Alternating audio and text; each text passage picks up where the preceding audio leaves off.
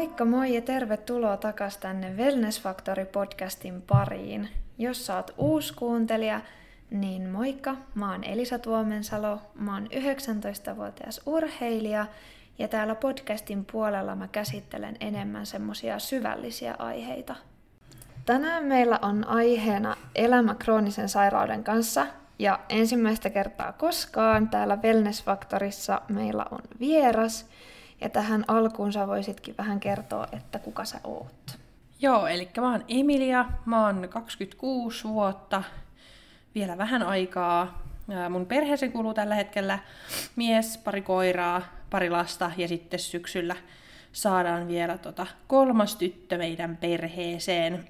Mä teen töitä vakuutusyhtiössä ja samalla sitten kun pyöritän tätä arkea ja teen töitä, niin, niin opiskelen sitten ammattikorkeakoulussa taloushallinnon tradenomiksi. Ehkä joskus valmistunkin.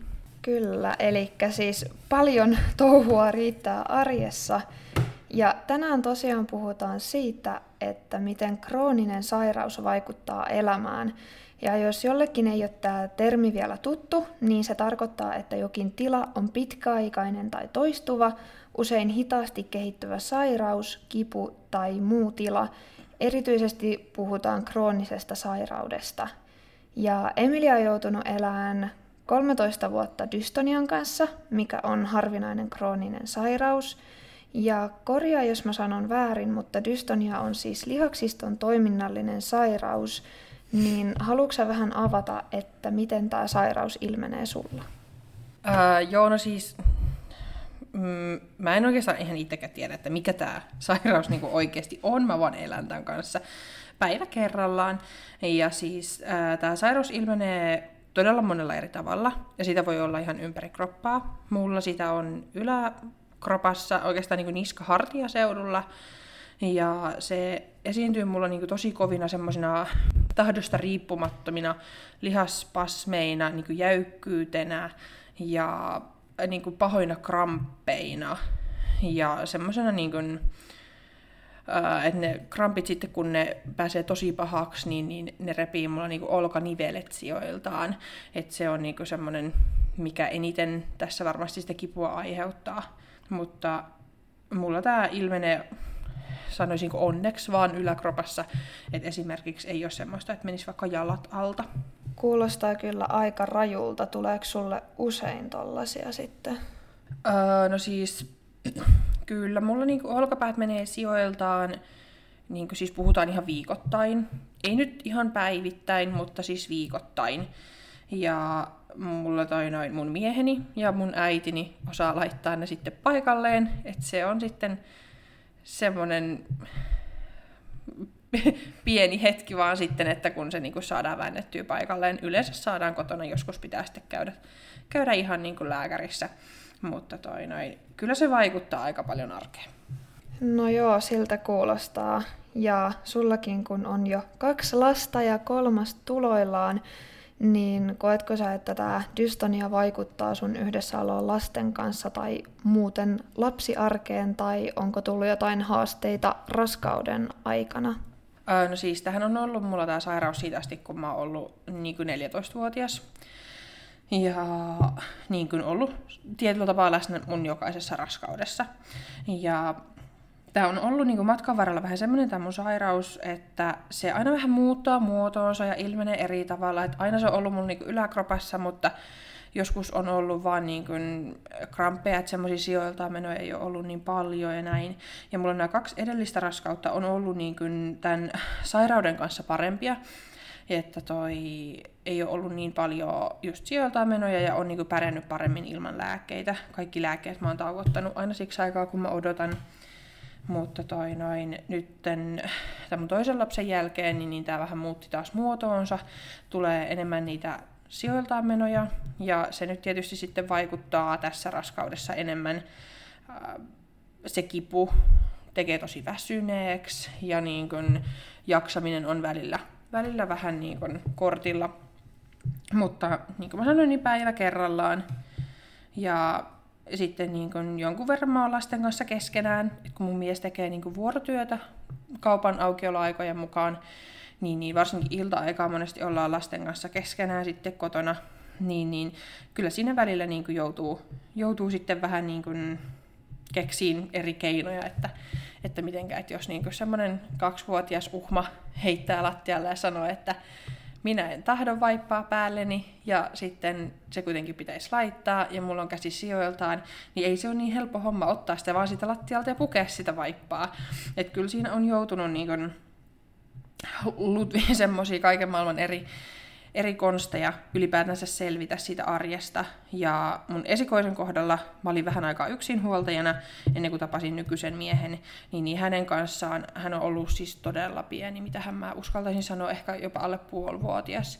No, jotain varmaan puolen vuoden kieppeillä, kun hän on oppinut siihen, että kun mä nostan niin kuin hänet pinnasängystä, niin, niin hän ojentaa mulle niin kuin kädet. Että mä nostin hänet ensin niin kuin istumaan siitä ja sen jälkeen vasta syliin, koska mä en niin kuin saanut nostettua sitä makaavaa lasta sieltä, kun niin kuin piti sillä kumartua siihen päälle, niin en saanut sitä nostettua.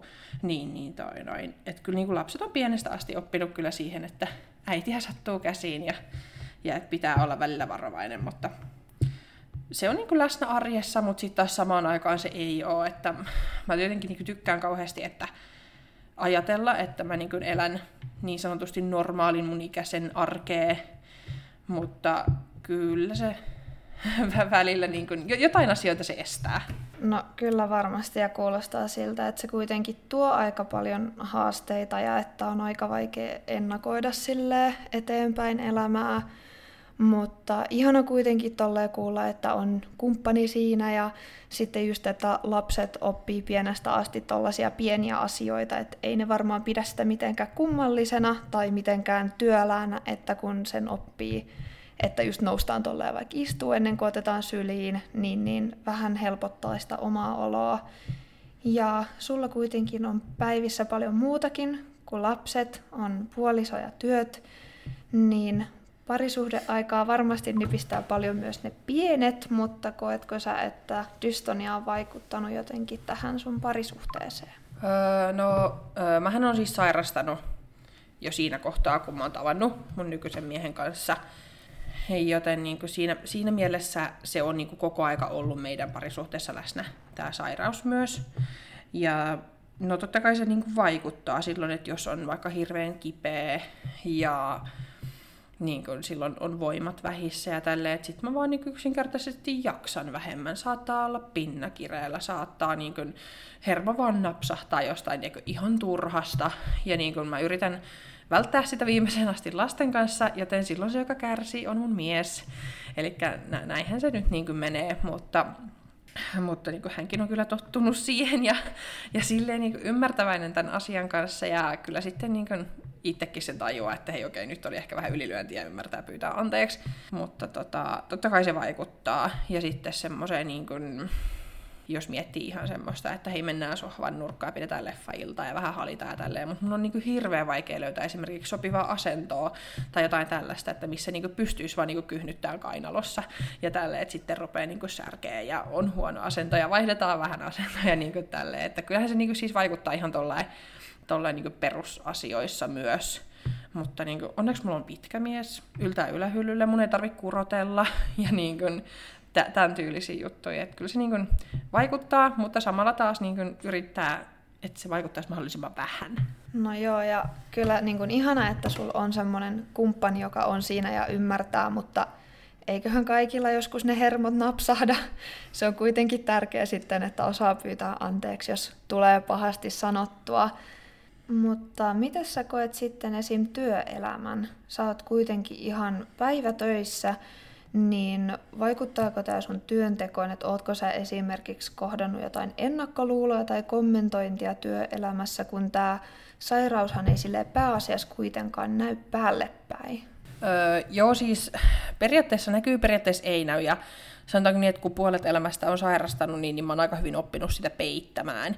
Eli jos se käsi on sijoiltaan, niin, niin mä osaan hakea semmoisia asentoja ja näin, että sitä ei niin helposti huomaa, jos ei sitä musta osaa niin kuin erikseen katsoa. Ja toi noin, no nykyinen työ mulla on semmoinen, että mä istun, istun toimistolla, näpytän konetta, että se nyt niin kuin silleen ei vaikuta kauheasti tähän työhön. Että toki mulla on joskus työkaveritkin ollut ollut sillä, että mä oon mennyt kysyä, että hei, että onko sulla että voitko vääntää mun käden paikalle. Mutta toi noin. Ja on siis vetänytkin kyllä, että niinku ihania työkavereita ei siinä. Mutta siis ennen tätä työtä niin, niin mä tein seitsemän vuotta noin pyöreästi hommia ravintola-alalla. Ja siinä kyllä kohtas niin ennakkoluuloja, just koska niin pitää kuitenkin vastaanottaa painavia kuormia ja purkaa niitä. Ja, ja kuitenkin se on semmoista paljon kurottelua, käsillä tekemistä niin kuin oikeasti. Se on semmoista niin kuin fyysistä työtä. Niin, niin siinä kyllä niin kuin kohtas ennakkoluuloja ja välillä siis joutui niin kuin oikeasti, että ei ne ennakkoluulot välttämättä ollut vääriäkään. Että en mä niin kuin välttämättä pystynyt kantaa sitä painavaa laatikkoa sieltä pakastimesta niin kuin pois, että sitten mun piti niin kuin hakea se osissa sieltä. Mutta minähän tein sen, että niin kuin, vaikka takapuoli edellä puuhun, niin, niin kyllähän mä sitä selvisin, mutta kyllä mä niin koko aika silti tiesin, että ei se ravintola-ala öö, ole semmoinen, joka niin kuin sopisi mulle niin kuin pidemmässä tähtäimessä, olihan mä nyt siis kauan siellä, mutta kuitenkin, öö, koska niin kuin, sitten taas niin kuin jossain kohtaa se kroppa vaan oikeasti alkoi pettää ja sitten oli pakko ottaa vähän saikkua ja tällainen. Öö, ei kauhean usein, mutta piti kuitenkin.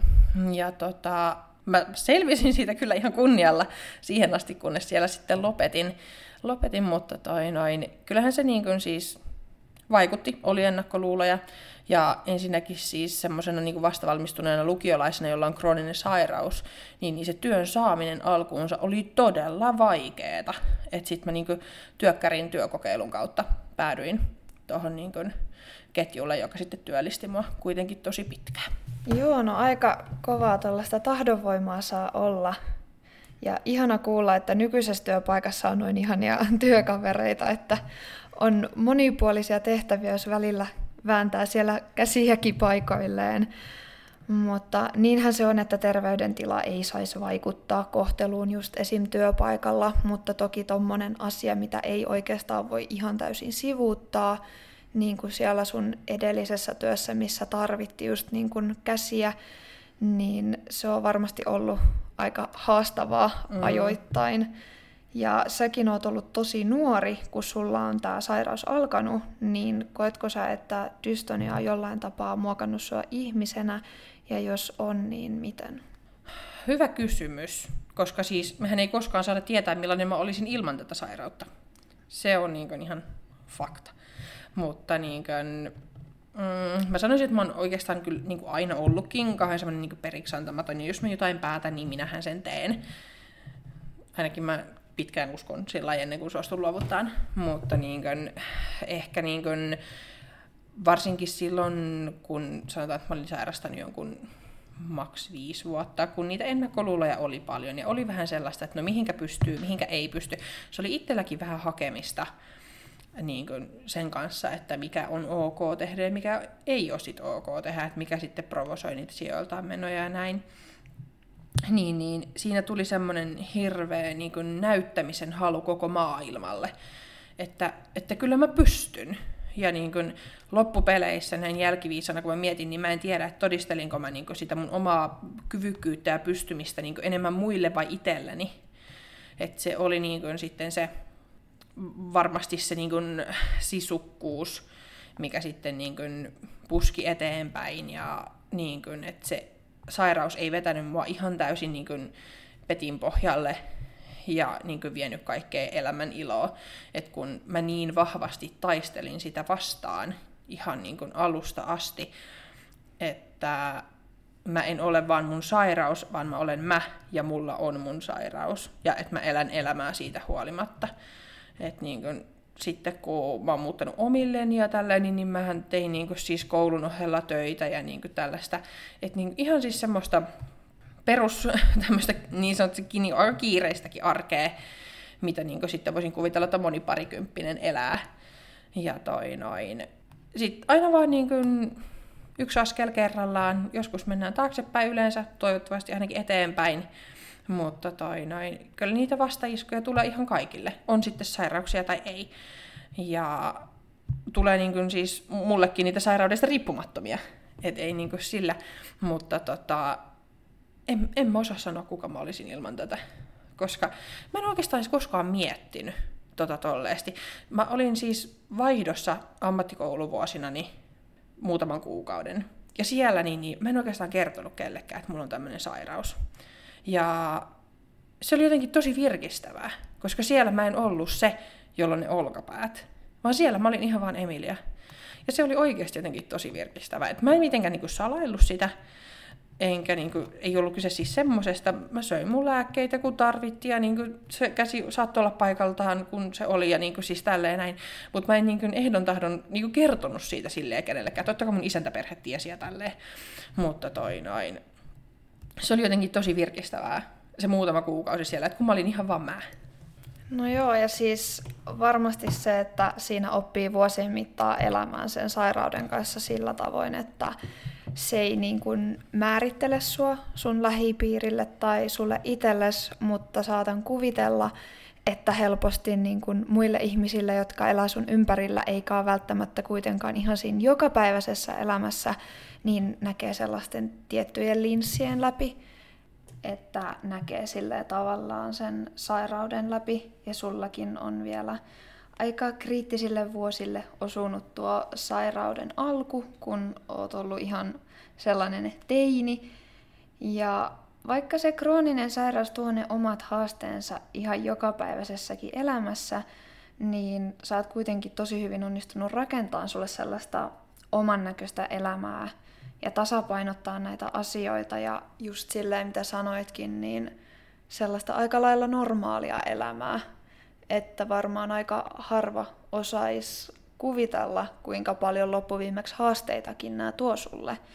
Niin onko sulla antaa jotain vinkkejä, jos joku täällä kuuntelijoista kärsii jostain kroonisesta sairaudesta? Öö, no siis krooninen sairaus aina varmasti vaikuttaa siihen jokapäiväiseen arkeen on se sitten minkälainen sairaus hyvänsä, niin, niin löydä niitä keinoja, etsi niitä keinoja, mitkä toimii just sulle.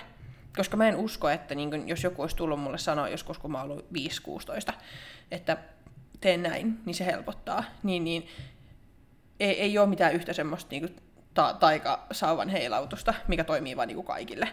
Et, niin kun, ja se ei välttämättä löydy helposti. Et siitä voi niin joutua vähän kokeilemaan ja sitten niin pyllähtää ja sitten kokeilla uudestaan. Jollekin toimii joku ja toiselle toinen. Ja se on ihan ok. Mutta niin etsii sen oman niin kuin, keinon elää sen arjen kanssa, sen sairauden kanssa. Ja sitten se, että, että jos et sä pysty tekemään kaikkea, mitä sä haluaisit. Et, mä en esimerkiksi ole koskaan käynyt Flowparkissa, vaikka musta tuntuisi niin kuin hirveän kivalta se ajatus siitä. Tai jossain tämmöisessä niin kuin vastaavassa. Ää, mutta niin kun, mä voin kuitenkin tehdä monta asiaa, mistä mä tykkään ja mitä mä haluan tehdä. Niin, niin se on tosi tärkeää, että tuoda sitä tasapainoa siihen elämään, koska onhan se nyt oikeasti totta, että niin kuin krooninen sairaus on ihan hanurista. Niin, niin, sit, niin kuin siihen tarvii sitä vastapainoakin, että niin siinä elämässä on jotain mukavaa, elämässä jotain kivaa. Että se ei ole vaan sitä, että käydään töissä kahdeksasta neljään ja, tai ollaan vaikka työkyvyttömyyseläkkeellä, ja sitten niin kuin, että se elämä niin kuin pyörii näiden niin kuin pakollisten asioiden ja sairauden ympärille. Että niin kuin tuoda siihen arkeen jotain sellaista, niin kuin, mistä nauttii, mistä tykkää, niin, niin se varmasti niin kuin, vaikuttaa siihen, että kuinka sitä niin kuin omaa sairauttansa jaksaa sitten niin kuin sietää ja kestää. Aika hyvin sanottu. Nyt alkaa olla aihe käsiteltynä ja ainakin itselle tuli aika paljon kaikkea uutta kroonisiin sairauksiin liittyen ja varmasti myös kuuntelijoille. Kiitos paljon, että olit täällä vieraana. Kiitos. Ja jos joku haluaa sut tulla etsimään käsiinsä, niin mistä sut löytää tuolta somen puolelta? Ah, somesta mä että yleensä mä oon kotona sohvan nurkassa jo, mutta äh, siis Instagramista löytyy, mun profiili on julkinen, löytyy käyttäjänimellä Emilia Sanelma. Eli sinne sitten pistämään viestiä, jos jotain sellaista tuli mieleen. Ja kiitos paljon, kun kuuntelit jakson. Mut löytää Instagramista nimellä Elisa Tuomensalo. Ja palataan kuulolle sitten taas ensi viikolla.